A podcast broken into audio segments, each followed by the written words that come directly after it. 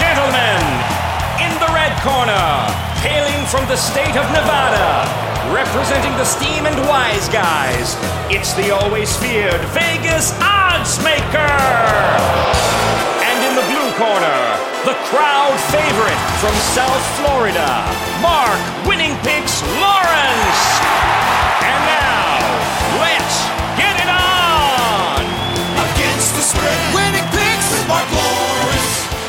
Alrighty, guys, let's get it on. This is the final show of the Mark Lawrence Against the Spread podcast for the 2019 football season. A bit of a tear in our eye as I say just that, knowing that the football season is just around the corner and about to end, with the college football playoffs now getting into the meaty portion of the playoffs and the National Football League playoffs themselves beginning next week. I want to welcome in our co-host Victor King from King Creole Sports. And first of all, Victor, uh, happy New Year to yours, and I hope your Christmas was a very merry one as well. It was. I hope yours was too, uh, Mark, as well. Uh, some fantastic food on uh, Christmas Eve with uh, Sandy and her large Spanish family. We followed that up with a really nice uh, over winner on Boston Toronto over in the NBA, the first game on the Christmas Day schedule. We've got the NBA uh, winning percentage up to 64% now for the season, so we're excited by that. And we're excited to run through what may be about 25 different bowl games. I think we got a few little tidbits for each game. And of course, we got that last week of the NFL regular season as well, where there's a lot of question marks. Some games mean something, and not a lot of games actually do. Always a very difficult week to handicap in the NFL. It is uh, a little bit tricky. The NFL. I recall last week, last year, I should say that uh, we were in the running in the Superbook contest and uh, had a great run to close out the contest. And uh, we got into the last week of the season. We were a little bit uh, a, little bit precarious about that because of the situations being what they are. The odds makers over adjusting the lines for teams that have to win, not knowing the mental condition or state of teams that are out of the playoffs. And uh, but bottom line is uh, through the trusty database, the old well-oiled machine, we were able to forge out a five and zero weekend. The final weekend, we ended up going fourteen and one. The last three weeks of the Super Contest and finished uh, in eighth place, or I should say, uh, fourteenth place overall. So it ended up being a good week, nonetheless. Uh, the final week of the NFL football season, we can hope only the same similar type of results this particular weekend. And this particular weekend, Victor, we leads us into what will be the college football bowl games, the meaty portion of the bowl season, and where you and I usually talk about what we learned last week. We're going to change it up just a little bit this week on this, the final show of the football season. And we're going to talk about uh, some points, little tidbit points that Victor and I each have on the remaining college bowl games. You might want to get your pencils out here because Victor's going to touch on overs and unders, and I'm going to touch on some one or two sentence comments on each and every bowl game that ends out. We will be excluding, if you will, the college football playoff games because those will be the two featured games in our college football games of the week this week. We're going to tear down both the Peach Bowl and the Fiesta Bowl, those matchups of the college football playoff. But uh, nonetheless, with that, Victor, let's kick it off, if we will, with our what we would call our mini college bowl bonanza, if you will. And uh, we'll start it off with, if you will, on Thursday, or make that Friday, uh, December 27th, in the Military Bowl.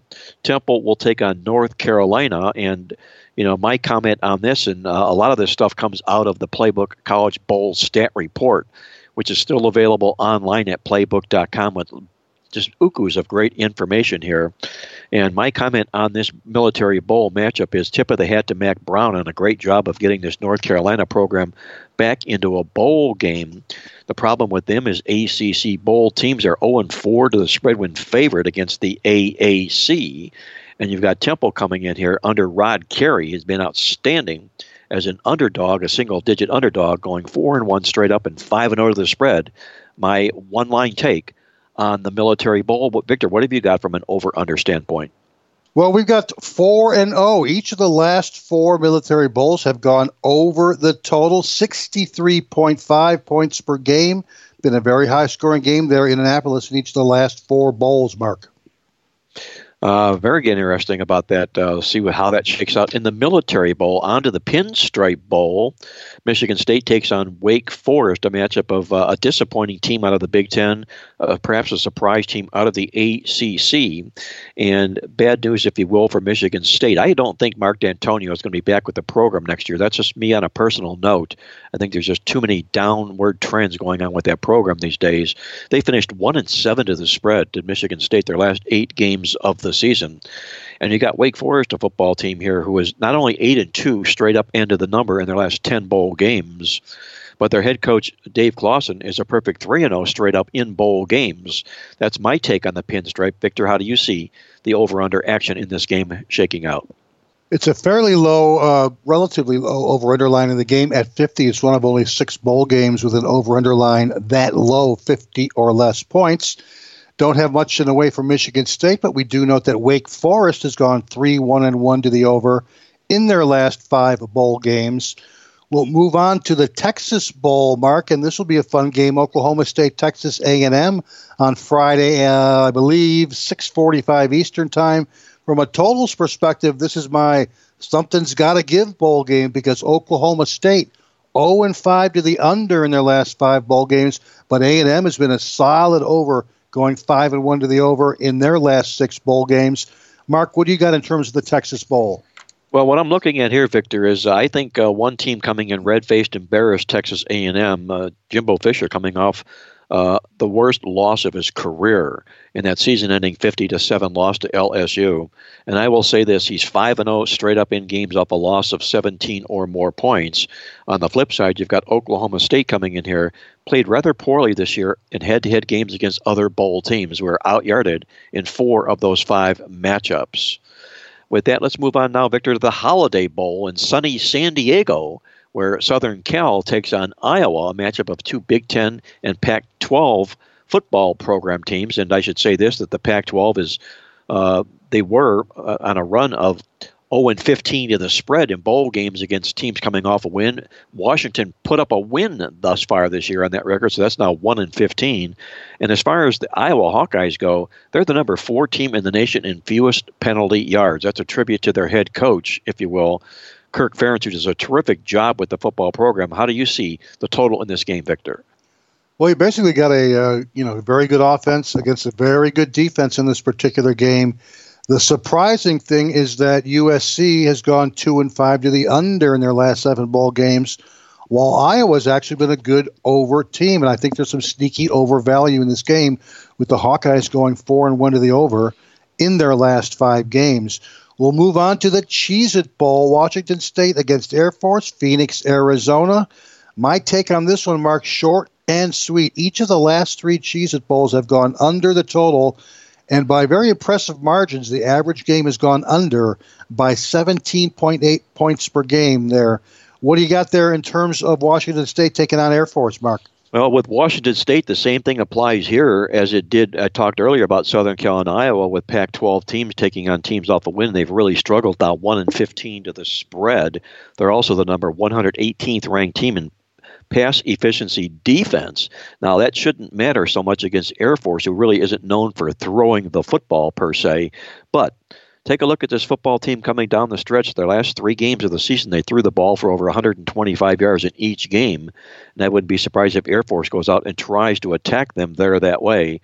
Air Force, the number one team in the nation in fewest penalties. No surprise, that being from a military team. On to the Camping World Bowl game taking place Saturday in Orlando, Florida, when Notre Dame takes on Iowa State. This is one of the better non major bowl matchups, if you will. Iowa State slumped at the end of the football season. They lost three of their final five football games, only covered the spread one time. But beware, Matt Campbell has been terrific in his career as an underdog. He's 31 and 13 to the spread. On the flip side, you've got a Notre Dame football team that last year played in the college football playoffs as an undefeated team and were bounced out immediately. Now, this to me is a game of they might not be feeling all that much pumped up for the Camping World Bowl as they were the college football playoffs in this particular contest here. And they're also ranked 129th in the country in red zone defense are the Fighting Irish. How do you see the total in this game working out, Victor? Well, I know we got two good quarterbacks in this game, that's for sure, with Ian Book and, of course, Brock Purdy in this particular game. With that said, historically, this is one of the better under bowls. 12 out of the last 14 Camping World Bowls have gone under. Each of the last three years, this bowl game has gone under by an average of 12 points per game, and Iowa State 1 and 8 to the under in their last nine bowl games. So, with that said, I think there's a little bit of sneaky value on the under in this particular game. And also in the next one, the other game on Saturday, Mark, is going to be the good old Cotton Bowl Classic down there in Big D. Memphis against Penn State, AAC versus Big Ten. Penn State already up to what looks to be a double digit favorite in this particular game. The line is swinging under a little bit. It opened 61, it's down to 60. I'm not surprised each of the last four Cotton Bowls have gone under the total. Average margin 19 points per game. What do you got, Mark? Well, it's a big line move in a bowl game, Victor, if you will. Memphis is the uh, group of five team represented in the New Year's Day six bowl games for the 12 and 1 season they had. They'll be going here without their head coach, Mike Norvell, who left and took the job at Florida State uh, in this football game. Interim interim bowl coaches have not done well as dogs when coming off a win just three and thirteen to the spread. Penn State comes into this football game perhaps a little bit disappointed on where they landed here. They closed out just two and two in the football season here. But they've been seven and one as favorites against opponents off back-to-back wins. Just two trends that work in the football game. But I am not going to chase that line move. Take it over, if you will, to Monday, December 30th, in the first Responder Bowl, a matchup of the para westerns, if you will, Western Michigan taking on Western Kentucky taking a look at the Western Michigan side, MAC bowl teams coming to bowl games have struggled this year. Western Michigan themselves just one and five straight up and one four and one to the spread the last six bowl games. But on the flip side, you've got Western Kentucky who's lost the money three straight bowl games when they take on sub 666 opponents. They're a very disciplined team, though. Western Kentucky is. They're number four in the country in fewest penalties. What's the scoreboard going to look like in this game, Victor? Well, this is one of the more uh, higher percentage consensus overplays of all the bowls. Market open 52 and a half. It's up to 54 and a half. There's anywhere from 85 to 90 percent of overall public money on this game over the total. I'm not surprised. Western Michigan with that poor defense. The Broncos have gone four and one to the over in their last five games. Western Kentucky surprisingly three and one to the over in their last four games. So we're not going to step in front of that. It looks like the Sharps and the Squares are pretty much in agreement that the uh, First Responder Bowl will be a little higher scoring than other people think. Uh, next up, Mark, we'll move to the Music City Bowl, Nashville, Tennessee, Louisville Cardinals versus Mississippi State, another ACC versus SEC battle. And I can't help but notice that Louisville has gone under the total in each of their last five bowl games. The over underline is creeping up 63 and a half. The last time I looked, I have not made a decision. But again, Louisville, five straight bowl unders in a row this Louisville football team head coach Scott Satterfield come over from Appalachian State and he did a great job turning the Card the Cardinal program around in this game. As you mentioned, being played in Nashville, one of my favorite cities in the country. I'm a big country and western music fan, and that's the heaven, the haven, if you will, for country music in Nashville, Tennessee. Mississippi State comes in here a little bit disappointed this football program here by the way the program uh, ended out the season as opposed to last year. They started out three and one on the season, but end up the football season just three and five the last six football games. And we'll note this that they are one and six as a favorite, Mississippi State against ACC opponents. Over to the Red F- Box Bowl, if you will, Monday, taking place in Santa Clara, California, when California takes on Illinois. Upstart Illinois from the Big Ten, California from the Pac 12. Illinois makes it to a bowl game for the first time in eons. Tip of the hat to Lovie Smith on doing just that, and we'll reiterate the fact that Big Ten bowlers are a perfect 10 and 0 to the spread in games against Pac 12 teams in bowl games. California a little bit disappointing after the opening up the season 4 and 0 to start the year. They went 3 and 5 to close it out. They're just 0 3 to the spread in bowl games against opponents that come off a straight up favorite loss. How do you see these two teams, Illinois and California, sharing out, Victor, from an over under total play? Well, neither team, of course, is an offensive juggernaut. Cal with that great defense. It's no surprise, therefore, that this is the bowl game with the second lowest over under line. It opened at 42. It's now up to 43 and a half. The only other bowl game with a lower line is the Baylor Georgia Sugar Bowl particular game. But we do note that Illinois, uh, as rare as it is for Illinois to be in the bowls, each of their last three bowl games have gone under the total. And for Cal, each of their last four games have gone under the total in the bowls when the over under line is a low 51 or less points. So I think I would lean in that under direction in this particular game as well. And then, Mark, we'll move on from here to the Orange Bowl down here, of course, in beautiful South Florida. Virginia against the Florida Gators. And Virginia, of course, a team that closed the season going over the total in each of their last five games. Not to mention the Orange Bowl over has hit at 75%. 12 and 4 last 16 Orange Bowl games. You can say which way we're leaning, or you can see which way we're leaning in this one. What do you got in terms of Virginia and Florida, Mark? Well, I think this is a good matchup here, Victor. I know people are dissing Virginia. They got waxed by Clemson in their final game of the season, the ACC championship game, losing 62 to 17. But note this: that Bronco Mendenhall is outstanding in games off a non-conference loss of 17 or more points. He's eight one and one against the spread. The Florida Gators, who figured to have most of the fans in attendance here in Miami for this football game, have won and covered nine of their last 12 bowl games. And they're also the number two team in the country in red zone defense. I think this will be a heck of a matchup in the Orange Bowl. Move it over to Tuesday and hop out to Charlotte, North Carolina in the Belk Bowl, where Virginia Tech takes on Kentucky in a matchup of two pretty evenly squared football teams.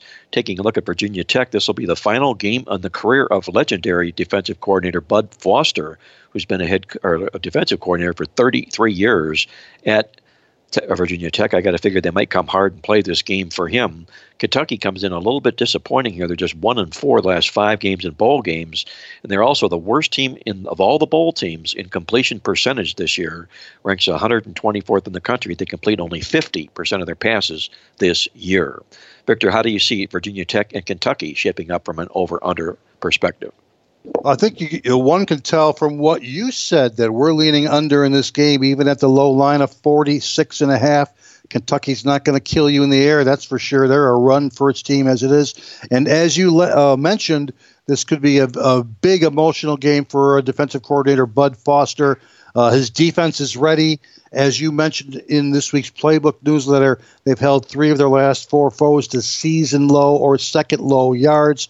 So we're going to definitely lean under in the Belk Bowl between Kentucky and Virginia Tech. And we're going to move on to the Sun Bowl, my new favorite bowl name, the Tony the Tiger Sun Bowl. Florida State against Arizona State. And I think that uh, despite the fact that neither team had a great year on offense, we're going to still lean over in this particular game at the number of 54 points. Florida State has gone over in each of their last four bowl games. Arizona State is a 75% over team in their last eight bowl games. Mark, what do you got in this ACC Pac 12 matchup? Well, I'm sorry to see Odell Haggins. Uh, this will be his last game as an interim coach for Florida State. Uh, he's been a long-time assistant here, and they've hired, obviously, Mike Norvell as their new head coach. They're excited about that in Tallahassee for Florida State next football season here. The Seminoles come in 12 1 and 1 straight up and 11 2 and 1 to the spread in bowl games when coming off a loss in Arizona State, you got a team that's 0 7 to the money all time against ACC opponents here. I'm going to look for a good effort from Florida State in this football game. Staying on Tuesday's bowl card in the Liberty Bowl taking place in Memphis, Tennessee, it's the Navy off an outstanding rebound season this year taking on Kansas State. Navy's been terrific in bowl games as a favorite, a perfect 5 0 to the spread that complements the military team's record in bowl games at 34 and 14 to the spread, dating all the way back to 1980. Kansas State had a nice rebound year under Chris Klieman, their head coach, who is now 29 and 4 straight up in his last 33 games overall. This team also number two in the country in red zone offense. I think it's a heck of a matchup here. Victor, how do you see this game shaping up? I'm leaning over, particularly from a statistical perspective. The line is 52 and a half. The last time we looked, Kansas State three and one to the over their last four bowl games. Each of Navy's last three bowl games have gone uh, over the total. And as you noted in this week's playbook newsletter, we got a fantastic red zone offense in the midshipmen about to do battle with a very poor red zone offense. Kansas State ranked number 130. Another sneaky overlook as Kansas State takes on Navy. And of course, we'll move on then to the Arizona Bowl, Georgia State against Wyoming. And you can't say enough good things about this Wyoming defense uh, manhandling Mountain West Conference opponents this season. And in fact, they closed the year with unders in each of their last six games. You can say see which way we're leaning in this one. Mark, what do you got? Well, this is an interesting matchup here of two what I would call nondescript football teams. Georgia State, most people probably don't even know what conference it is they reside in.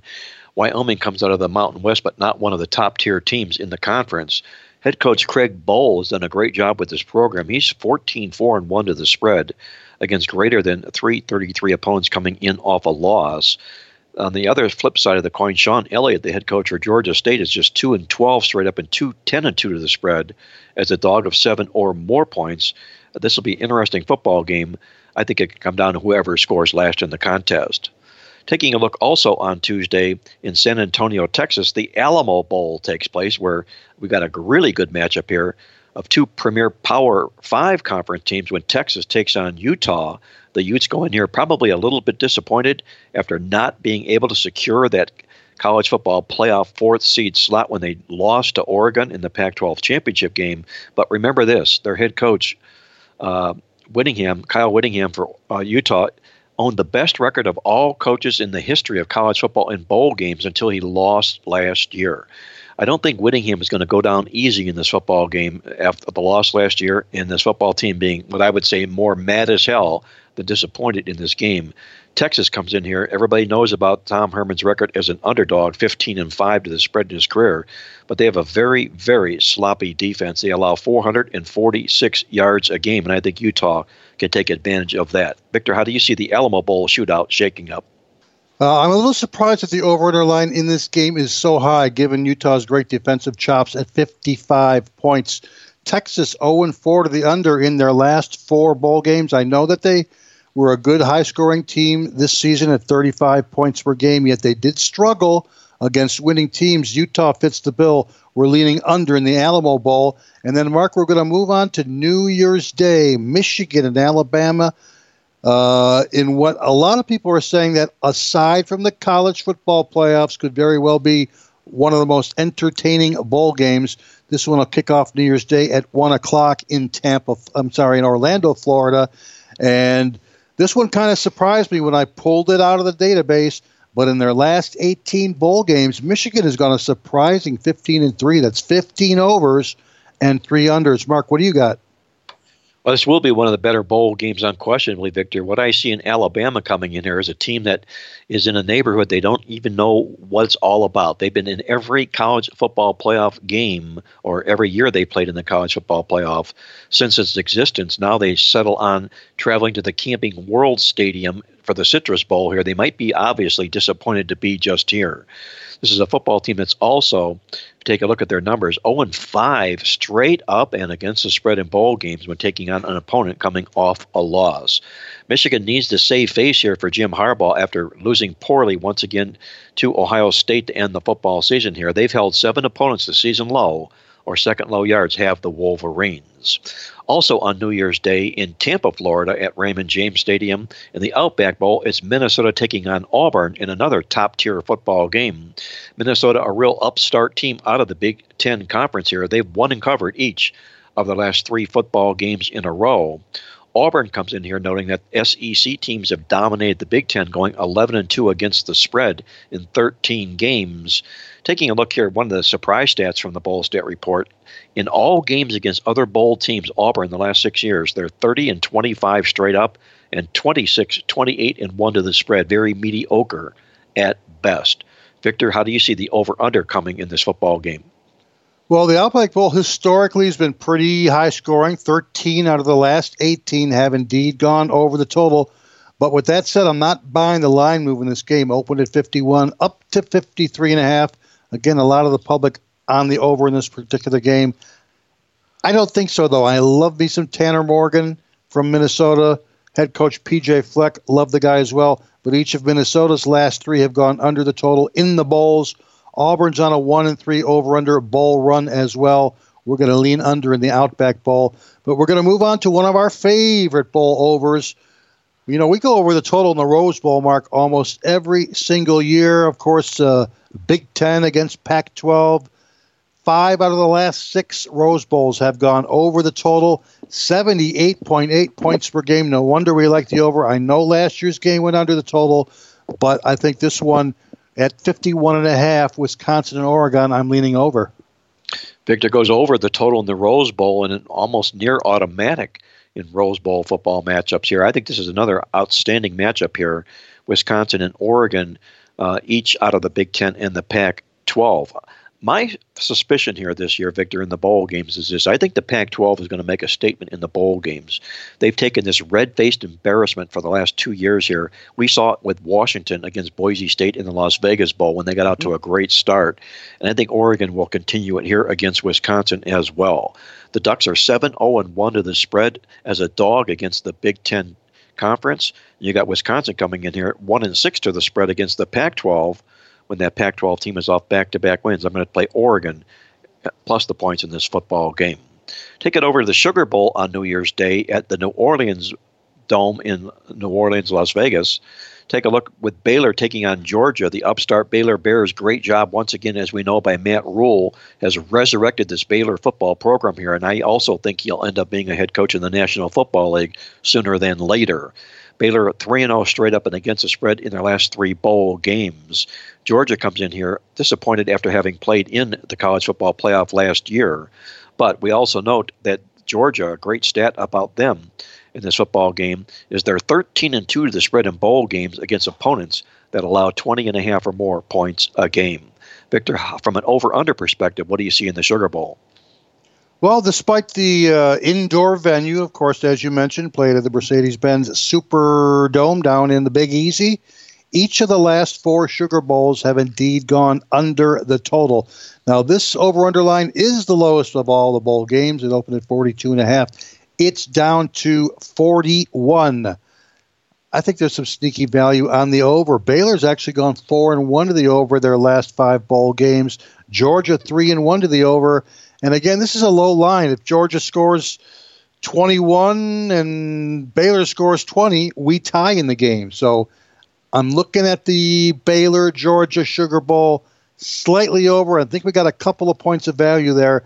But Mark, we'll move on to the Thursday games, January 2nd. Birmingham Bowl, Boston College versus Cincinnati, ACC versus AAC. And we note that each of Boston College's last four bowl games have gone over the total. Mark, what do you got with Cincinnati favored by about a touchdown in this game? Well, again, I've been harping all season long about Cincinnati, I think, being one of the phonier teams in the country because they keep getting pounded in the yards and keep winning football games.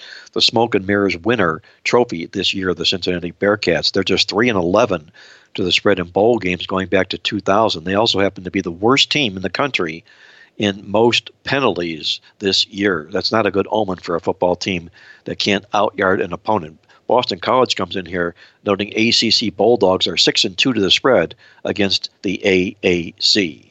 On to the Gator Bowl, also Thursday, January 2nd, where Indiana takes on Tennessee in Jacksonville, Florida. The Indiana Hoosiers feeling awfully good about their football program and their season this year. This is the first winning record that they've had in the Big Ten since 1993. However, Indiana just three and ten straight up and five and eight to the number against SEC opponents. Tennessee, an upstart football team, I think is really on the rise right now. They are 10 and 3 straight up and 11 and 2 to the spread in bowl games against the Big 10. Tennessee themselves 10 and 3 against the spread against the Big 10. How do you see the over underscoring taking place in this game, Victor? Well, when I look at the game statistically, and of course I reviewed in our Playbook College Bowl stat report, still, of course, available at our playbook.com website. What kind of jumps out at me is the fact that uh, we got pretty two bad defenses against fellow bowlers this season, particularly Indiana, who gave up 41.0 points per game in the Big Ten against fellow bowlers this season, while Tennessee gave up 26.0 points per game. The over underline is a low 52. I think we're going to see an expected, an unexpected shootout in this particular game. Yes, I know Tennessee closed the season on a four-game under run in each of their last four games, but with that said, each of their last five bowl games have gone over the total, and I think we'll see some points in the Gator Bowl down there. And then we'll move on to Friday, January 3rd, the Idaho Potato Bowl, Ohio U against Nevada five and one to the over in the last six potato bowls. In fact, each of the last three games played here in Boise have gone over the total and by a whopping huge margin of 21.3 points per game. Uh, take a look at this Idaho Bowl matchup here, Victor. These two football teams, Ohio U and Nevada. Ohio U out of the MAC conference here, obviously, and MAC bowlers have had difficulty those who allow more than 23 and a half points a game, they're just 5 and 15 against the spread against teams coming off of a loss. OU has won the money six of the last seven bowl games. Jay Norvell from Nevada, no no relation at all to Mike Norvell from Tennessee, comes in here eight and three to the spread off of a straight up and point spread loss. I think this game is basically a coin flip in this contest here. We'll see if Frank Solich can out head coach Jay Norvell. In the second to last of our quick synopsis overview take on the bowl games in the Armed Forces Bowl on Saturday, January 4th. We don't have an Armed Forces team in here, but we've got Southern Mississippi taking on Tulane in Fort Worth, Texas. Tulane, a little bit disappointing. They started out the season really good. They were a football team that a lot of people were talking about. There was a good buzz about this team. They were five and one to begin the season, but they ended up just six and six on the year. They're 0 and three straight up and against the spread in bowl games when coming off a loss. Southern Mississippi notes that Conference USA teams have had the edge against AAC teams in bowl games, six and one straight up and five and two against the spread. However, they turn the ball over a lot. Does Southern Mississippi, number 119 in the country in turnover margin? Victor, how do you see the scoring going out in this Armed Forces Bowl game? Right. Also surprising that, as you mentioned, the military team is not playing.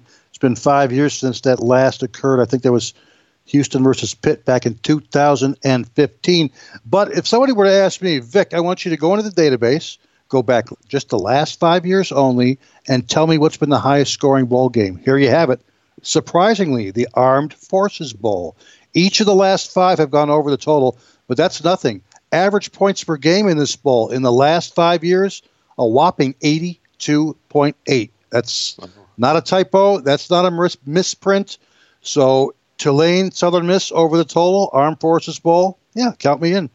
Mark, let's wrap it up with Monday, January 6th, the Lending Tree Bowl, Miami of Ohio against my favorite nickname in all of college football, the Raging Cajuns of uh, UL Lafayette. And what we note that this has also been a high scoring bowl.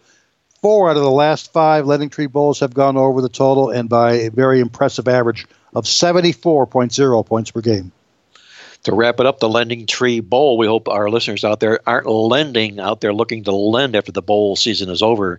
Get a copy of that College Bowl Stat Report, guys, to get all this great information and put it to use for you this bowl season here. Miami of Ohio out of the MAC Conference. They won the MAC Conference championship. But MAC Conference bowlers 0 and 10 straight up and 1 and 9 to the spread as a dog of more than eight points in bowl games. And Lafayette with this highly potent offense. They average over 500 yards a game. They've gained 500 or more yards six games this football season here. I think this will be a good way to end up the 2019 2020 College Bowl season. You're tuned in to Mark Lawrence Against the Spread, the nation's most popular sports handicapping talk show. And Victor, I know we ran a little bit long in our college mm-hmm. football uh, synopsis, if you will. So let's do a real quick take on the National Football League before we go to our first break here. And I'll mention this that uh, what I learned coming into this weekend in the National Football League is the Dallas Cowboys are in deep trouble here. And I think they could end up being a team with a new head coach next year. Last year, the Dallas Cowboys were 9 and 2 in one possession football games. This year, they're 0 and 5. So what goes up usually comes back, and it's bit the Dallas Cowboys this year any takes you have on what you learned in the NFL the last week, Victor. No, I didn't learn much, but I'll add to your Dallas Cowboy comment is we're gonna, you know, hey, we're coming up on Black Monday here in the NFL. That's that that Monday after the last regular season game of the season in which coaches get their walking papers. So we're going to set the over under line at three and a half. That's how many NFL coaches will lose their employment uh, sometime at the end of Sunday's games and all day on Black Monday. We're going to set the line at three and a half. Uh, I'm going to throw in three for sure's. I don't know who that fourth might be. So I'm going to lean over, but I would think that on Monday we're going to probably see Jason Jason Garrett gone. We're going to probably see Pat Shurmur of the Giants gone. We're going to probably see Doug Marrone of the Jaguars gone. Those are for me my three givens. I don't know about Dan Quinn. I don't know about Freddie Kitchens, but again, Mark will set the line at three and a half. That's our take on what's going on in the National Football League, guys. And just a quick note that for a complete listing of every weekend playoff game in the National Football League, every team that has any sort of an implication about the playoffs, we have it all listed online at playbook.com. I put an article together here, or you can read the same playoff scenarios and situations inside this week's edition of the Playbook Football Newsletter. Don't go away, guys. When we come back, Victor and I are going to tear down our college football games of the week the two college football playoff games when we're back with more here on Mark Lawrence Against the Spread.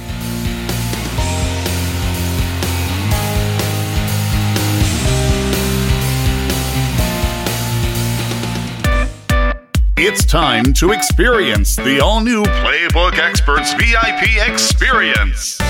Only the Playbook Experts VIP experience offers. We Pay the Juice, conflict game notices, tokens bonuses, SMS alerts, and genius game alerts. It's the only customer experience of its kind. To find out more about becoming a Playbook Experts VIP, log on today at playbook.com or call toll free for more information at 1 800 Playbook. Become a VIP this football season with your Playbook Experts VIP membership.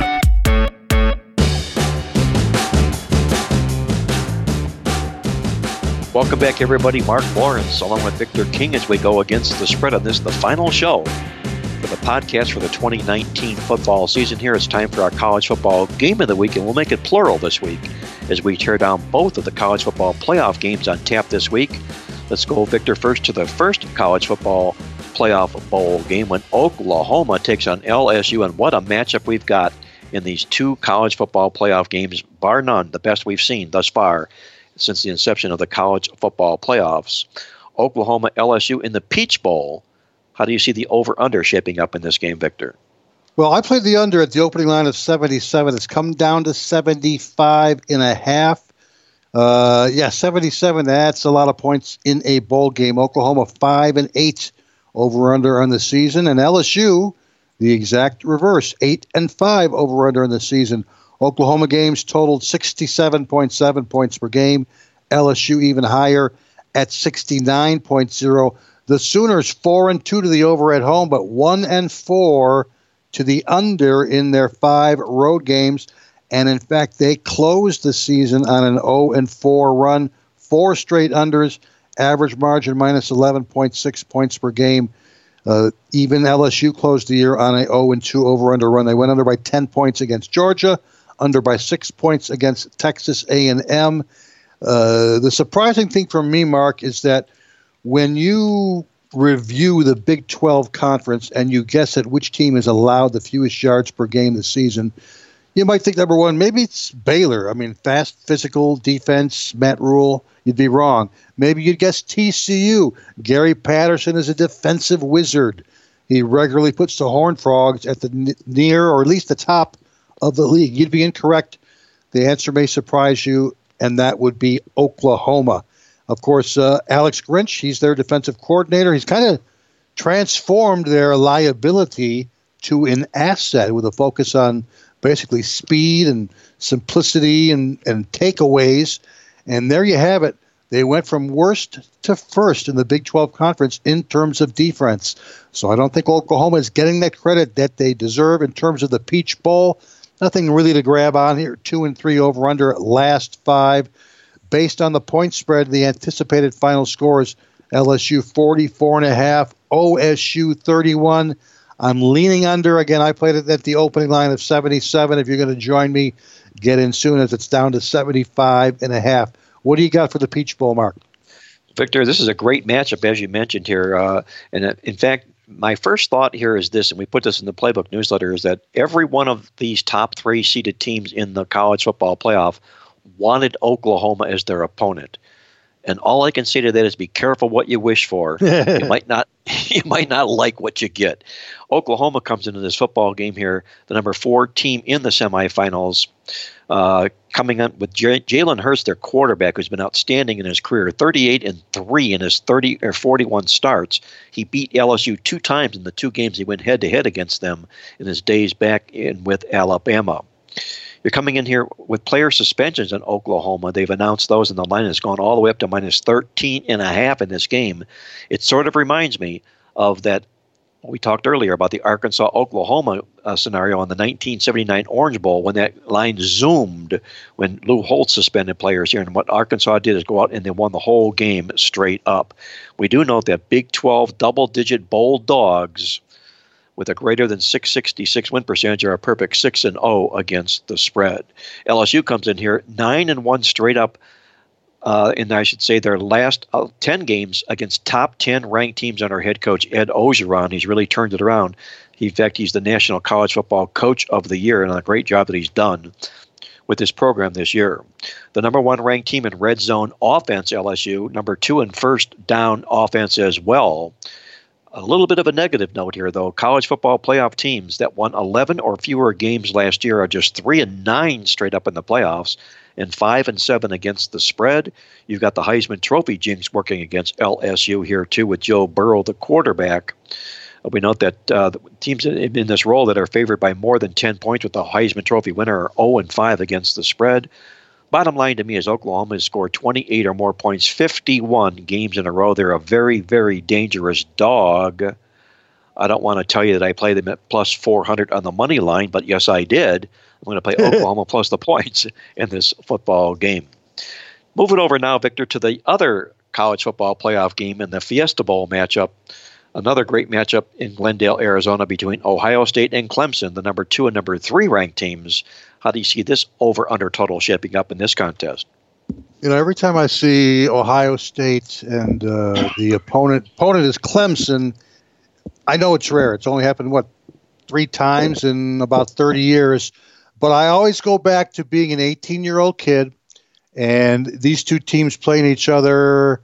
Oh, geez, what bowl game was that? But all I remember was uh, uh a guy named Woody Hayes and he punched a Clemson player way back when, and uh, that stuck with me for a very, very long time. And of course, these two played each other two years ago when Clemson won 31 to zero. They also played in a high-scoring game as well. So Buckeyes 0 and 3 in the series. Are they playing with revenge? Yes, they are. As far as the over underline goes, 61 and a half is what it opened at. It's at 63 currently. I have not made a move yet. Both teams are pretty much uh, right down the middle in terms of over under results. Clemson six and seven over under on the season. Average points fifty seven point one in every Clemson game. The Buckeyes seven and six on the season, sixty one point two for the Buckeyes.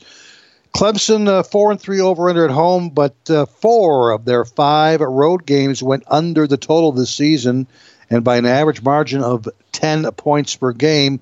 But with that said, on the road for the Buckeyes, four out of their five road games went over the total 66.2. We do know that Ohio State comes in on a three game bowl under run. In their last 11 bowl games, they've gone three and eight. Also over under, that's three overs, that's eight unders. The Fiesta Bowl has been pretty high scoring as of late. Four out of the last five Fiesta Bowls have gone over the total 61.2 points per game. Seven and two to the over the last nine Fiesta Bowls. That included last year with 72 points scored in that LSU Central Florida game. But again, as I just mentioned, uh, two years ago it was Clemson and Ohio State, 31 to zero. We're going to lean under right now. Have not made a decision as of yet, Mark. But anyway, it should be an exciting game. And for the wise guy contest purposes, I will be rooting for Ohio State, and I have my reasons. Victor has his reasons because he's the number one guy. Everybody's trying to play and catch Victor King, leading the Wise Guy contest heading into this uh, penultimate week here. We'll have one more week of the contest here, so check out the Wise Guy contest report to find out Victor's plays and everybody else's plays at playbook.com. This is a matchup of Victor of two teams that each come in with massive chips on their shoulders here. Clemson feels that they should have been the number one ranked team in the country, number one seed. And why not? Because they were 15 and 0 last year. They went undefeated this year. And what did they get for their reward? A number three seed in the playoffs. Ohio State feels like they were taken down when they beat Wisconsin from the number one seed, and it was awarded to LSU. So they've got also that big chip on their shoulder. The Buckeyes quarterback Justin Fields comes in off an outstanding, incredible season here with a touchdown to interception ratio mark higher than anybody has ever done in college football 40 touchdowns, one interception for Justin Fields this football season. Their head coach Ryan Day has never lost a game as a head coach with the Ohio State Buckeyes, 16 and 0 straight up in those football games, every win by double digits. Average score of 50 to 14 in those games. Both of these teams have strong statistical edges here. The biggest for Ohio State, however, is their strength of schedule edge. You take a look at the Buckeyes, they faced four opponents this year that in non conference games, three of them were in their conference championship games. The one non conference opponent that Clemson faced this year was mighty Wofford. So that strength of schedule goes heavily to Ohio State as far as that scheduling goes. Clemson comes in here having won 28 games in a row. They beat Ohio State here at the scene of the crime in the Fiesta Bowl 31 to nothing 3 years ago. That was in the semifinals, also the same scenario as we've got here right now. They feel confident about having beat Ohio State, pummeling them that way 3 years ago. Ohio State feels a little bit like they have a little bit of a payback in order for that particular game. We do note this that number 1 ranked teams in the preseason AP poll that managed to go undefeated and make it into the bowl season as Clemson did this year. They're just four and nine straight up in bowl games and three and ten against the spread if they're undefeated going into a bowl game. The Ohio State Buckeyes 15 and 2 to the spread is a dog going all the way back to 2009 including 7 and 0 straight up and against the spread the last 7 times they've been the underdog. I'll be on the underdog Ohio State Buckeyes in this football game. Don't go away guys. When we come back we're going to tear down our NFL game of the week and we've got a beauty inside the NFC West division between San Francisco and Seattle when we're back with more here on Mark Lawrence Against the Spread.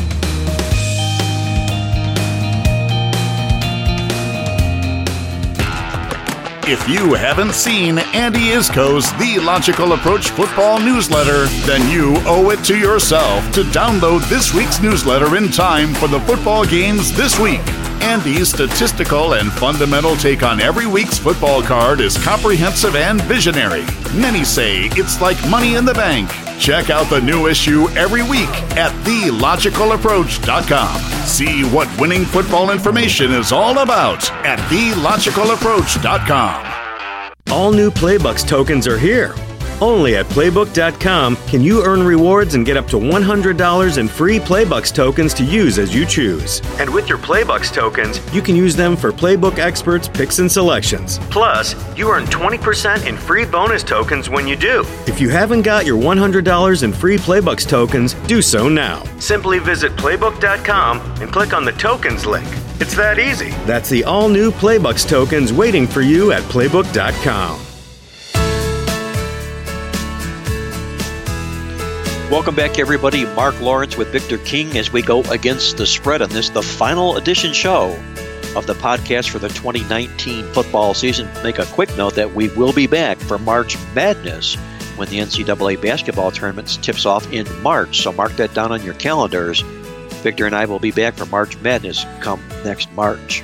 Let's take a look now at our NFL game of the week and in a cast of games this weekend of teams involving various playoff scenarios. This one has the most playoff scenarios of any which game. You can take a look at these two teams here. Seattle can finish at anywhere of four different seeds in the NFL playoffs, depending upon the outcome of this game and other games that preceded. Victor, how do you see the 49ers and the Seahawks taking shape from an over under perspective in this contest? very entertaining game to conclude the regular season. Before I get into my over under numbers, Mark, we do have uh, one of our listeners, our buddy Jeff up in Canada. He was asking me to run a query for double digit favorites in the last week of the NFL regular season. And the numbers are a little bit on the revealing side. So let me throw those out before we get into the uh, totals portion of this particular game. Uh, here's what I got from the database. Game 16 double digit division home favorites actually do pretty well in the history of our database, and we're going back to what 1981. Double digit division home favorites in the last game of the season have gone 26 and 14 against the spread. Even better since 2009, they've gone 17 and 8 ATS. That's 68% in the last 10 years. And that would uh, apply to the Patriots and the Dallas Cowboys this week, who are both laying double digits at home. But with that said, Jeff, you got to want to stay away from the double digit road favorites because there's two double digit favorites that will be on the road this particular week. They have gone four and nine ATS again in the history of our database. And this week we've got uh, Green Bay laying a lot of points on the road against Detroit. The same with New Orleans against Cincinnati. So there's your breakdown of double digit favorites in the last regular season game. Now, on to this uh, Giants Seattle game. The over underline open at 47 mark. It hasn't moved. It's sitting there like a rock, 47.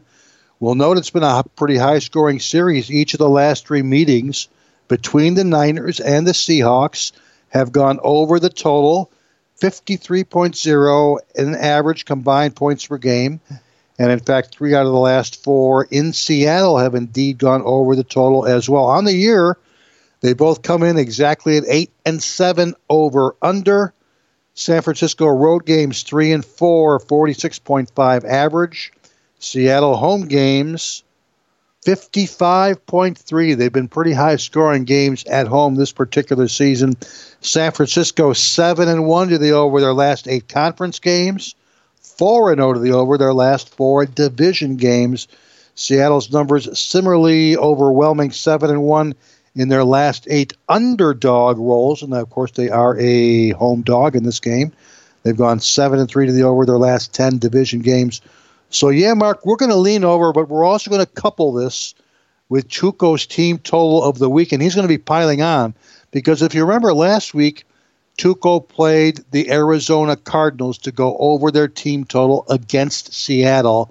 And this week, our boy Tuco is going to see if he can improve on his 12 and 4 record, and he's playing the San Francisco 49ers over 25 points. Again, once again, we're piling on a Seattle Seahawks opponent with this game. Of course, a lot on the nine, uh, a lot on the line. We already know that Seattle has got some uh, horrific defensive numbers at home. They've, they're one of only six NFL teams that have allowed 29 or more points per game at home this season. And if you saw that game against the Cardinals last week, they made the five and nine Cardinals look like a playoff team uh-huh. allowing over 400 yards to the NFL's 23rd ranked office uh, offense. I would have to think that the sky's the limit this week against the Niners team that is A, number six in overall offense this year, B, averaging more than 30 points per game for the entire season, and C, averaging 33 points per game in the second half of the season. The clincher in the last three seasons, NFC West Division road teams in the final week of the regular season have averaged 30.8 points per game. That applies to the Niners. Tuco's playing the Niners over 25 points and will lean over in the game. What do you got as far as the side play, Mark? Victor's leaning over the total, but he's piling on Tuco in this football game here.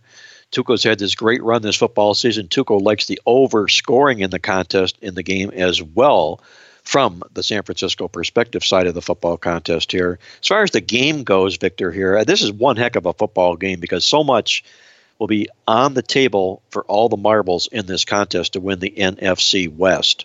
Taking a look at the way this game shapes up, Mike Shanahan, the head coach for San Francisco, is only one in six to the spread in his career against opponents that come in off a straight up favorite loss. Shanahan is also just six and eleven straight up, six ten and one to the number against division games, division opponents, with only one cover to the spread in those games as a favorite. The Midweek Alert, our famous statistical newsletter, which we rely so heavily on throughout the course of the football season, notes that in the second half of the season, the San Francisco 49ers overall team stats have declined 53 net yards per game on the season here. This was an offensive rushing juggernaut to begin the season here. They ran into some injuries in the backfield on the offensive line and have had to make adjustments. And the defense has also taken some hits Bottom line here is they've gone backwards 53 net yards per game statistically have the San Francisco 49ers. They're also just 1 and 6 to the spread in final road games of the season when taking on opponents that come in off a straight up favorite loss. As I mentioned here for Seattle, any one of four possible playoff seeds they can finish 1, 2, 3 or 5 going into the start of the games on Sunday here. They come down obviously beat up in the running back position here. They've signed two running backs, one of which Marshawn Lynch. They're back in beast mode this Sunday here. Uh, will be Seattle in this contest here. But I think this game is going to be all dictated by Russell Wilson, the quarterback. Pete Carroll, the head coach of this football program here, is 10 and 1 straight up. 9 1 and 1 against the spread in head to head games with Seattle against San Francisco. He's also home dogs in their final game of the season, not Pete Carroll, but all home dogs in their final game of the season that make the NFL playoffs are 25 and 12 against the spread. The final wrap to the game to me comes on Pete Carroll, who is 15 and 5 to the spread as a home dog in his career with Seattle. He's also 12 and 0 straight up, 10 1 and 1 to the spread at home when he lost straight up as a favorite the previous game. I'll take the points with Seattle in this football game. I'm going to parallel them to Philadelphia last week, a team beat up a home underdog with their playoff hopes on the line in this particular role. Put me down for Seattle plus the points in this football game. You're tuned in to Mark Lawrence against the spread, the nation's most popular sports handicapping talk show. It's time once again for our one of our favorite segments on the show, our final one for the 2019 football season, as we get the Vegas vibe from our good friend Andy Iskoe joining us in Las Vegas from thelogicalapproach.com. Andy, happy holidays to you and yours. And I ask you this question Are you ready for the final week of the 2019 NFL football season? I think I'm going to be re- more ready than a few of the teams that uh, may not show up this week. You take a look at a number of the point spreads, double digits for teams that may have very little to play for. But uh, uh, I'm ready for the start of the playoffs. So, week 17 is always, I think it's more challenging than week one. Week one, everybody's working with the same expectations. Week 17, you never really know what you're going to get. But the beauty of Week 17 is that it's only one week until the start of the wild card round, and once you get into into the playoffs, I'm not going to say it's easier to handicap, but one of the handicapping factors that you don't have to deal with is the motivation, because everybody will be motivated, and theoretically, at least, you're going to get each team's best performance. It's that NFL proverbial box of chocolates, week 17 in the National Football League coming up this week. We're visiting with Andy Iskoe from thelogicalapproach.com in Las Vegas, and I encourage all our listeners to download his copy of this week's Logical Approach football newsletter in time for the college football remaining bowl games and the NFL games on hand this week. And Andy, it's also time for the final week of the major contests in Las Vegas.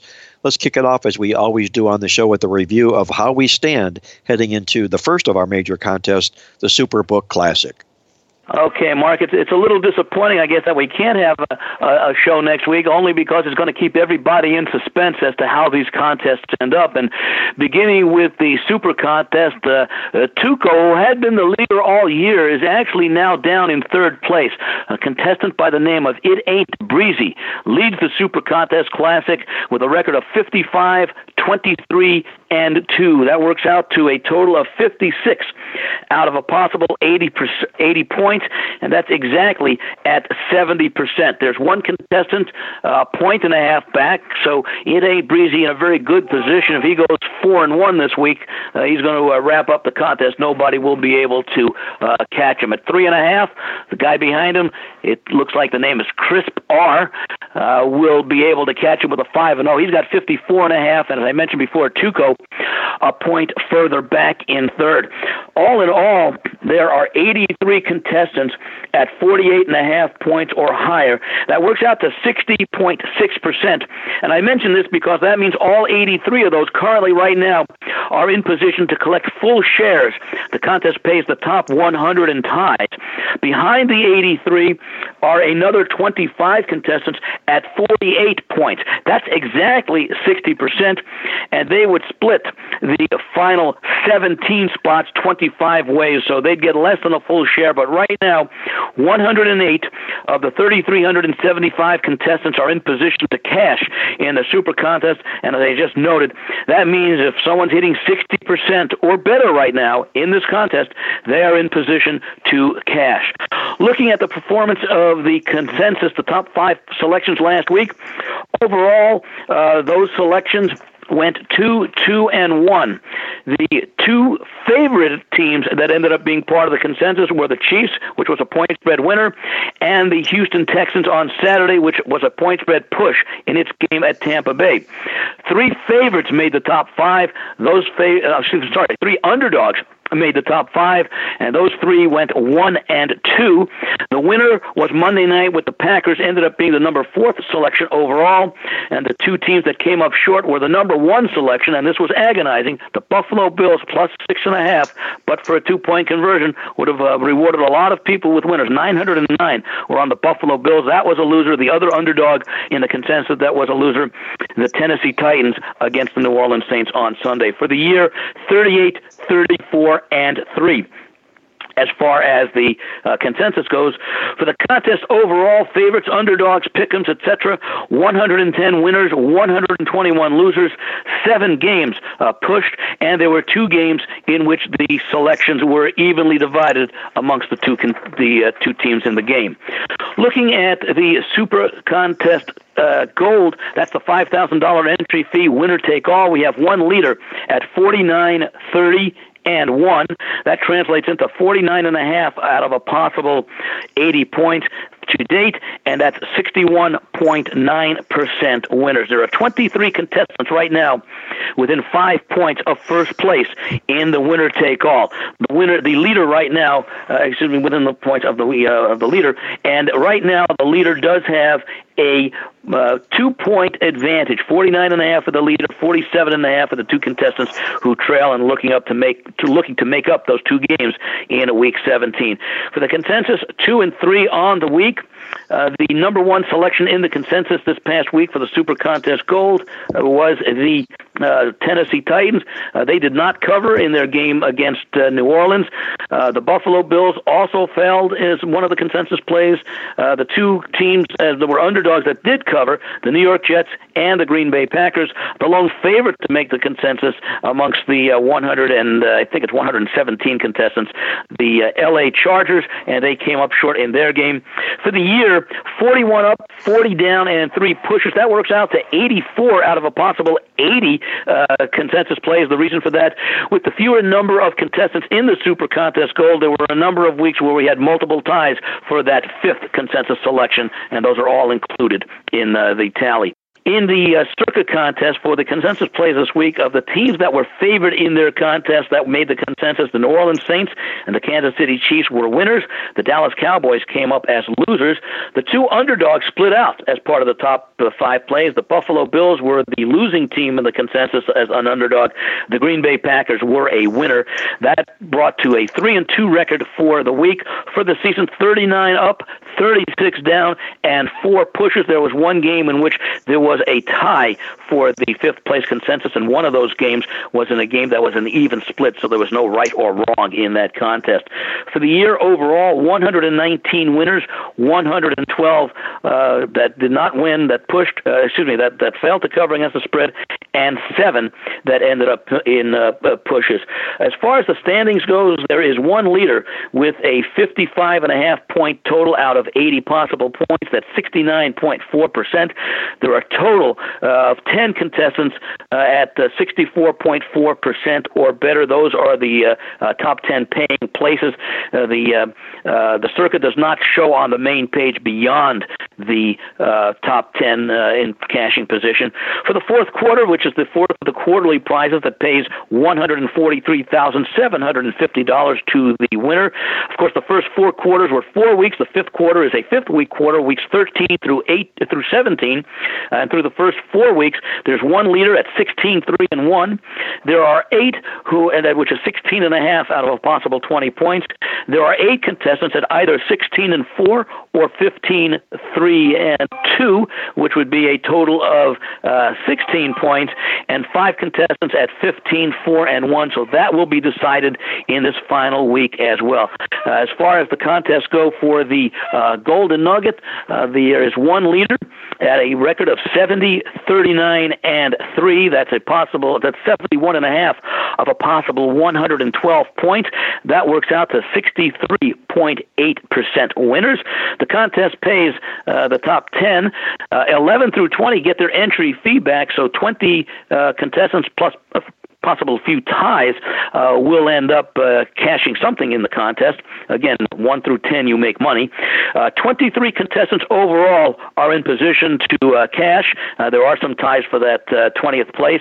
57.6% or better is what it takes to cash this year in the Golden Nugget contest a review of what's going on in the major contests in Las Vegas from our good friend Andy Iskoe, joining us from thelogicalapproach.com in Las Vegas. And Andy, as we always do this time of the segment, we usually review advanced lines, but there are no advanced lines because it's NFL football playoffs next week. But I wonder if there aren't any line adjustments this week from what we saw last week when they surprisingly sent lines out from the Westgate on this week 17 football card. Yes, Mark. I too am uh, disappointed that there are no advanced lines for next week because if we had them, we'd know the matchups. We'd know what to do in week 17. But of course, uh, that's not the case. Uh, however, there were some interesting adjustments to these uh, lines that were posted in advance. For example, the Tennessee at Houston game, which opened last week with uh, uh, Houston as a one-point favorite. Well, with the results of this past weekend, Tennessee still alive and with an opportunity to make the playoffs simply with a win. Houston uh, not needing to win, they are likely going to be seeded fourth. They could possibly move up into third, but that means they're going to be playing a wild card game. As a result, the Tennessee Titans opened up as four point, four and a half point road favorites on Sunday afternoon after the results of Sunday's day games were in. They were bet up to six and a half, but now it's come back down. Surprisingly so, a big move, three points down to a three and a half point road favorite at uh, at Houston. Chicago at Minnesota, another game that involved a significant adjustment of course, uh, Chicago had already been eliminated from the playoffs before they uh, pl- took the field this weekend. Last week, the advanced line had Minnesota a seven-point home favorite. The thought being they had a good chance to beat Green Bay Monday night and would be playing this game as Green Bay was playing uh, its game this week as well for a chance to win the NFC North title. Uh, however, of course, Green Bay clinched it with its upset of Minnesota, meaning that Minnesota locked into the number five playoff spot. As a result, although this game did go back up Sunday afternoon uh, before the Sunday night game uh, was played with Chicago, and it was Minnesota a seven point favorite, bet up to seven and a half. The game came down on Monday prior to the Monday night game, and after Minnesota lost to Green Bay, the game was reopened Tuesday morning with Minnesota just a one point favorite. That's the effect of Minnesota having been eliminated from contending for the, uh, the NFC North title, and yet still in the playoffs, locked into the number five uh, seed. Indianapolis at Jacksonville is an interesting one to discuss simply because the game means nothing for those two teams. Jacksonville was a one and a half point home favorite prior to last week's action. Now, as a result of what happened on Sunday, and maybe this possibly explains the move, but I'm not quite sure because it doesn't make any sense. There is a scenario involving the, the determination of a playoff team that involves the Indianapolis Colts, but it does not involve Indianapolis making the playoffs. They've been eliminated. What happens is the Oakland Raiders still have an opportunity to make the playoffs if the following happens. If Tennessee loses to Houston, if Pittsburgh loses to Baltimore, and if Indianapolis defeats Jacksonville, Oakland, with a win at Denver, gets in the playoffs. So perhaps people may have been thinking, or the adjustment may have been thinking, that Indianapolis still had a shot. Indianapolis is only applicable as it applies to Oakland because they would go down to the strength of victory. And of course, earlier this year, Oakland won at Indianapolis. So that one's just a little bit of a head scratcher as to why there was such a significant adjustment for a game that means nothing between these two teams. Uh, other uh, items of note another team that uh, uh, does not control its own fate but does have an opportunity, the Dallas Cowboys, with their loss to Philadelphia last week, needs to win, needs Philadelphia to lose against the Giants. Dallas had been a seven and a half point home favorite against Washington last week when the lines came out Sunday after the results of both uh, of, of that Dallas Philadelphia game was known. Dallas opened an 11 and a half point favorite, bet down slightly, now back up to an 11 point favorite. New Orleans at Carolina. New Orleans can still improve its seeding as a result. The line 11 last week opened with New Orleans now a 13 point uh, road favorite. Surprisingly, not much of an adjustment at all in that Philadelphia at Giants game. Last week, Philadelphia was a five point road favorite. Of course, they now control their own destiny. The Giants, long since out of the playoff picture, they could play spoiler against their foe that they've had difficulty against over the last several seasons. The line opened Philadelphia five and a half point road favorites. No, so no, only about a half point move. They were a bit down to four and a half. Perhaps uh, the uh, status of so many injured players, including Zach Ertz, the great tight end for Philadelphia, has caused some sentiment to be shown for the New York Giants. Pittsburgh at Baltimore. One more worth talking about. Baltimore, a three point home favorite last week, even though it was pretty much expected that Baltimore, with a win at Cleveland, was going to rest Lamar Jackson and several other starters. Yet when the line came out Sunday after Pittsburgh Pittsburgh lost to the Jets. Uh, Baltimore down to a two and a half point favorite made a little bit of sense, and yet Pittsburgh has taken all the monies to the point where they are now two point road favorites at Baltimore, even though they will need a win here and a Tennessee loss to Houston to claim that final wild card spot. Again, not much else in the in the uh, significant games. Perhaps mentioning just this last one. Well, San Francisco at Seattle, I guess, is a little bit of a surprise to a certain extent. That game was a pick 'em.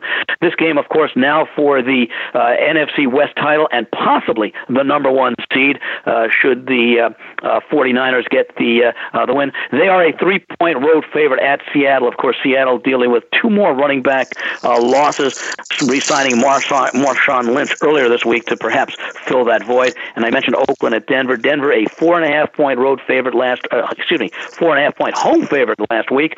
Uh, they were reinstalled as a four point favorite, and then with the uh, disclosure, the everybody figuring out that Oakland still had a shot. Money has come in on Oakland, but only moving it down to a three and a half point home favorite for Denver.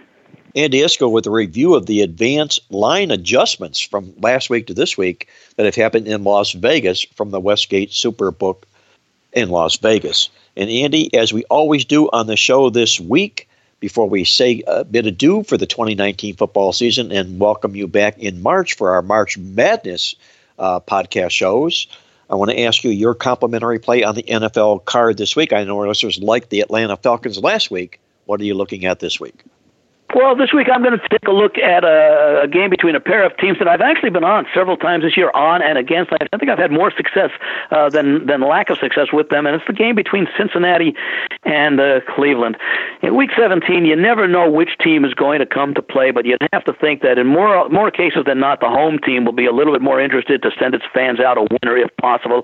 I think we saw Cleveland put in a good effort at home last week against uh, the the uh, Baltimore Ravens, who you know the best team in football right now. Certainly from start to finish, they've been the most consistent. Uh, uh, they've won 11 straight games since starting two and two. Uh, but Cleveland just couldn't hang with them. But I think they put a lot of effort into that one before their home fans. So it's been a very disappointing season. I can't see them really doing much more than going through the motions. Uh, Cincinnati put in a, one of the more amazing efforts last week, down 35-12 at Miami. In the fourth quarter, they score three times, including two two-point conversions to force overtime. What that shows me is, is what we've seen a lot out of the Cincinnati team all year. They haven't won but one game, but they've come back in a number of games just to fall short or ultimately lose in overtime. Uh, we saw it earlier in the year when they uh, uh, lost uh, to uh, to Arizona. Uh, they uh, couldn't uh, sustain the comeback. Uh, Dalton uh, maybe playing his last game with Cincinnati, and I think the fans will show his appreciation. We forget that this was a team that, uh, for many years, had been a, a bottom feeder, and then under Marvin Lewis, they made the playoffs what five, six years in a row. Never won a playoff game, but a lot of it had to do with Andy Dalton at quarterback. I think we get a good effort out of the Cincinnati Bengals, who fundamentally have also been able to run the football better over the second half of the season. If they had employed that a little bit more in the first half, perhaps they wouldn't have been locked into the number one draft choice, which they cannot give up even with a win in this game. So I'll look at the Cincinnati Bengals, especially now that we're seeing a lot of plus threes out there at home against Cleveland. Andy Iskoe on the Cincinnati Bengals in their season ender against their in state rival Cleveland Browns for his complimentary play on this, the final show of Mark Lawrence against the spread for the 2019 football season. Andy, a great job on the show today and all season long. As always, I'm going to wish you the very best of luck, a happy new year in the days ahead, and we'll look forward to circling back with you for March Madness come March for the NCAA tournament. Mark, thank you so much. I want to express my my pleasure, my thanks to both you, Victor, uh, Jeff, and the uh, folks uh, doing the recording of the podcast, and all the listeners who've been uh, so positive with their feedback this year. Uh, March Madness can't get here soon enough, but let's enjoy the end of the college and pro football seasons, the intensity of college basketball conference play. And I'll look back to hooking up with you as we uh, preview March Madness in just a few short months. As always, my good friend, be well. I'll catch up with you in March. That was Andy Iskoe joining us from TheLogicalApproach.com in Vegas. And don't go away, guys. When we come back, we'll put the final reps on the final show with our awesome angle of the week and our complimentary plays. We're back with more here on Mark Lawrence Against the Spread.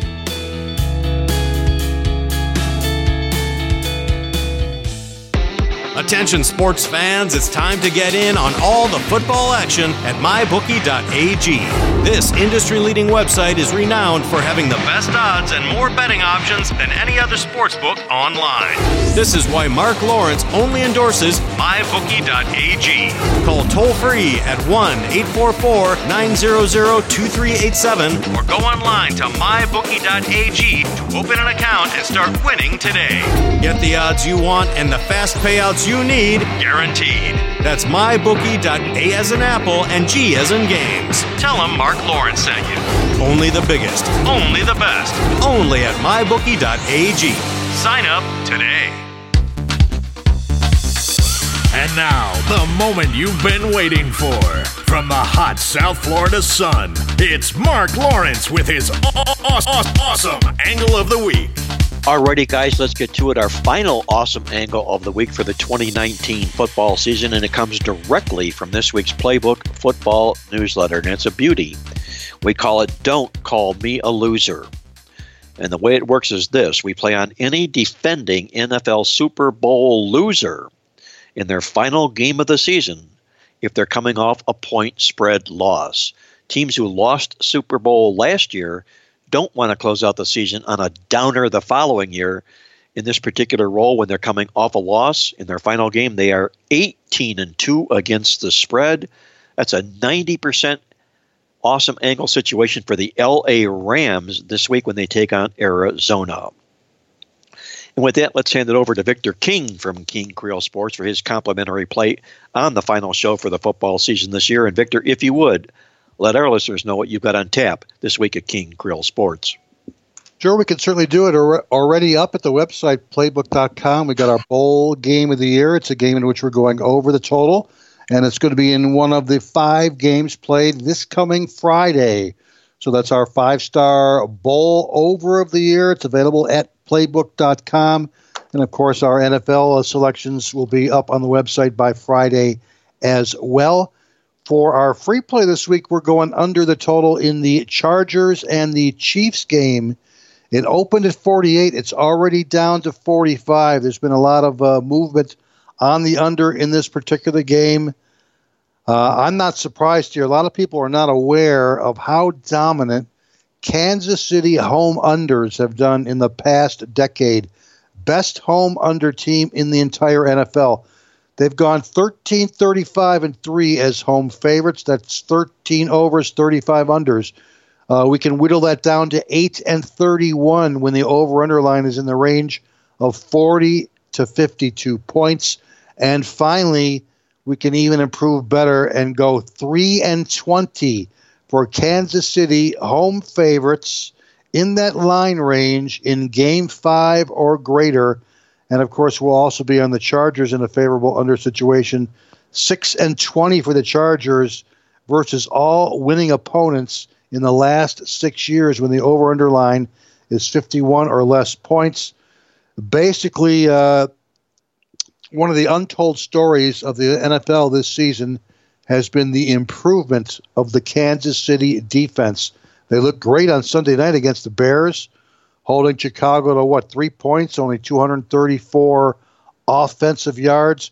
This has gone one and nine over under last three years. NFL teams off a road win in which they scored 20 or more and they allowed three or less points. That applies to the Chiefs. Of course, LA was a sizable home favorite against division rival Oakland last week. They lost outright by a full TD and this has gone 2 and 12 over under since 06. Perfect 0 and 4 to the under in the last three years. NFL road dogs of greater than two points off a straight up division loss of six or more in a game in which they were favored by six or more. That applies to the LA uh, Chargers in this particular game. The number's down to 45. We still got a few points of value, so we're going under the total when the Chiefs host the Chargers on uh, Sunday afternoon. Don't forget Tuco's team total on the Niners over 25 points. And of course, we've got our bowl game of the year already up at the playbook.com website. Uh, best of luck to you this weekend, too, Mark. Get down on it now. Victor's bowl game of the year at playbook.com. He goes under the total in the Kansas City Chargers football game, Kansas City Chiefs and Chargers football game for his final complimentary play on the show this season. Before I get to my complimentary play, I want to remind our listeners out there that our friends at mybookie.ag, the only offshore sports book that I, Mark Lawrence, personally endorse, are offering our listeners a bonus when they log on at mybookie.ag and use the promo code playbook. Only at mybookie.ag do you bet the NFL, you win, you get paid. You bet college football, you win and you get paid. Also, you've got the promo code enter a playbook when you log on to the website or give them a call 1 844 866 bets that's 1 844 866 2387 and finally i want to let our listeners know out there that my five star college football bowl game of the month will kick off this saturday. You can get it part of a $99 football weekend of winners including every one of my nfl every college bowl release i make starting this Friday through next Tuesday with the five star bowl game of the month for just $99 complete. Log on to the website at playbook.com or call me toll free next to get on board at 1 800 321 7777. And with that, our final complimentary play on the football card this weekend in the National Football League. I'm going to stay in my home state of Ohio and fade my hometown Cleveland Browns as we play the Cincinnati Bengals plus the points against the Brownies in this football game. Cleveland comes in here a deeply disappointed football team. They are now uh, the only team in the NFC North that failed to win a division title. Uh, if you go back the previous 10 years, the Browns are still, or I should say, since they realigned in 1992, the Browns are still looking for that first division title. Cincinnati comes in here having already secured the number one pick in the National Football League draft. They'll likely take Joe Burrow from LSU. They'll be playing balls to the wall. Well, Cincinnati, they've got nothing to lose by going out and winning this football game. They dominated the Browns in Cleveland in the dog pound when they lost there. They outyarded them 451 to 333 yards in the contest. And the Cleveland Browns are leaking oil. They've been outyarded in each of the last four football games in a row. I have no clue whatsoever why they are favored on the road in a football game at this stage of the football season. I'll play the Cincinnati Bengals plus the points for my complimentary play on the show this week. And that's going to put the final wraps on this edition of Mark Lawrence Against the Spread for the 2019 football season. Remember, we'll return here in March for March Madness. I want to thank our good friend Victor King from King Creole Sports, our co host, our good buddy Andy Iskoe joining us from Las Vegas from TheLogicalApproach.com and for our good friend Jack Reynolds, who we know is listening from above. Happy New Year, everybody, to you. Once again, Mark Lawrence reminding you to always remember to bet with your head, not over it, and good luck as always.